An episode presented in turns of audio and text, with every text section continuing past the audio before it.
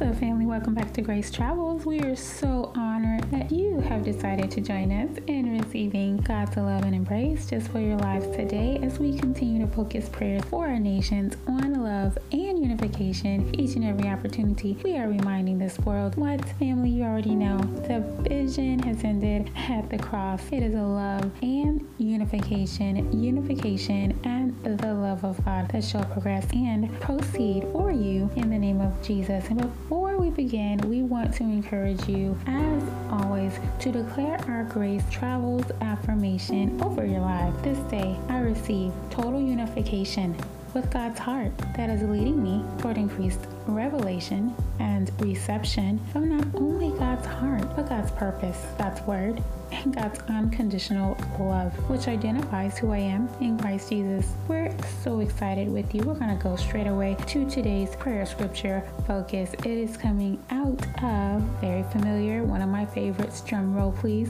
Psalm 91 and 1.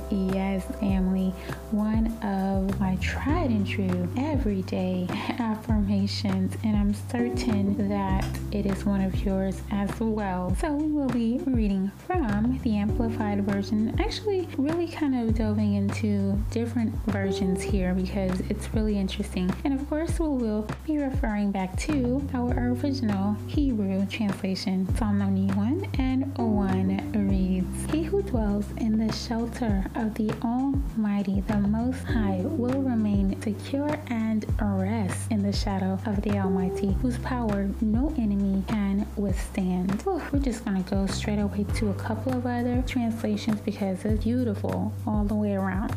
The Message version reads, "You who sit down in the high God's presence, spend the night in Shaddai's shadow. Say this, God, you are my refuge. I trust in you and I'm safe." Passion Translation reads, "When you abide under the shadow of Shaddai, you are hidden in the strength of God Most High." There's just so much to unpack, so much richness in knowing that God has you, family. He has you, absolutely. We're going to go straight away to our original Hebrew word of the week, and it is actually a little bit of two-part here, but here the word for rest, secure and resting in the shadow, as it's exclaimed here in the Amplified version, is known as abiding, right? To abide, and it's known as lun, and it means to lodge, to pass the night, to abide, remain, yes, to rest. And I think it's really interesting here because I can recall a number of years ago hearing this spoken of, and I love how it was brought out about the shadow. When you are in the shadow of a thing, that means you are close. It is nearness. To be close means no matter what happens or occurs, nothing can harm you. You are in the Lord, ark of safety. Yeah. So a couple of things I thought about here, how I literally, family, every morning without fail, this is my go-to affirmation, actually the entirety of Psalm 91. I would encourage you to read Psalm 91 in your God and me moments, and if you so desire to encourage you just to affirm it on every day for your family, for your loved ones. It's amazing. It's the best part of waking up. And no, I am not talking about coffee. It really serves as my coffee. It is the jolt for my day. Let me just tell you, family.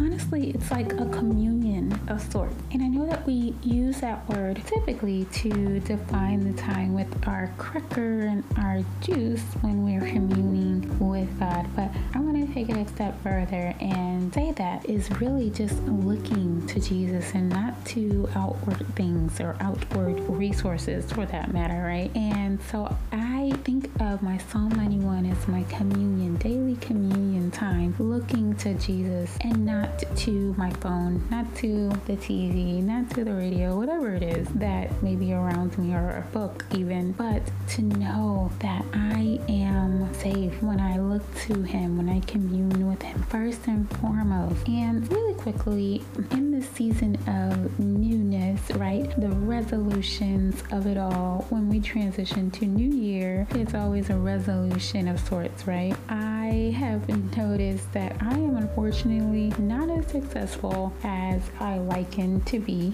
when I have made resolutions, but it's kind of like that adage when people say it happens when you aren't looking for it type of scenario. That's how it is with our Lord, and I would like to encourage you with this.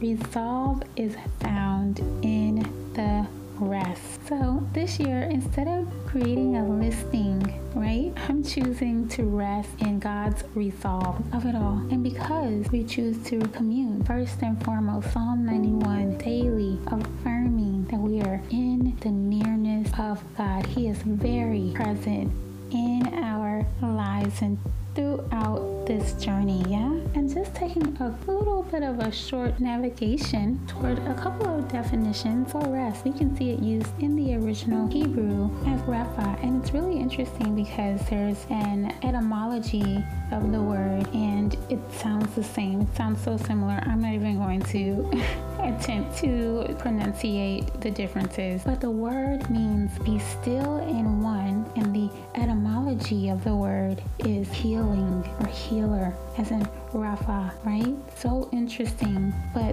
that first thought when I think of be still, which is how it's used, Rapha is used throughout the Word of God. It is used in Psalm 46 and 10. Very familiar. Be still and know that I am God, right? And I think it is so important to mention that because looking at I am, be still and know that I am, it speaks to that presence again of God. I am, that means He is present right in the here and the now. Resolve to know that He is present. Rest in God's resolve. Resolve to rest.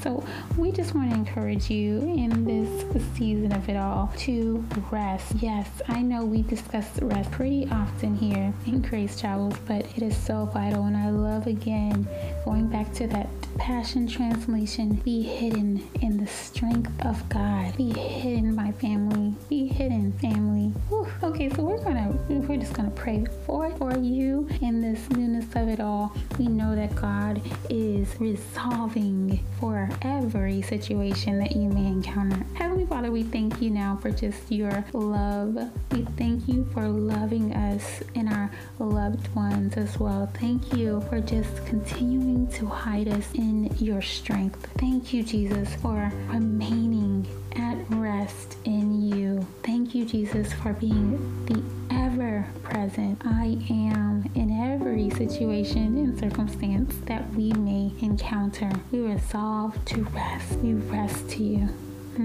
We rest in you. We thank you for choosing us, for allowing for us to be safe within your arms. Thank you, God, that no evil shall befall or come near us, no infirmity shall befall or come near us, and we stand fast in the truth of who you are. We are still and we know. We rest and we know. In the midst of everything happening, we rest in who you are. We rest in health and wealth and success in every area of our lives, in healing.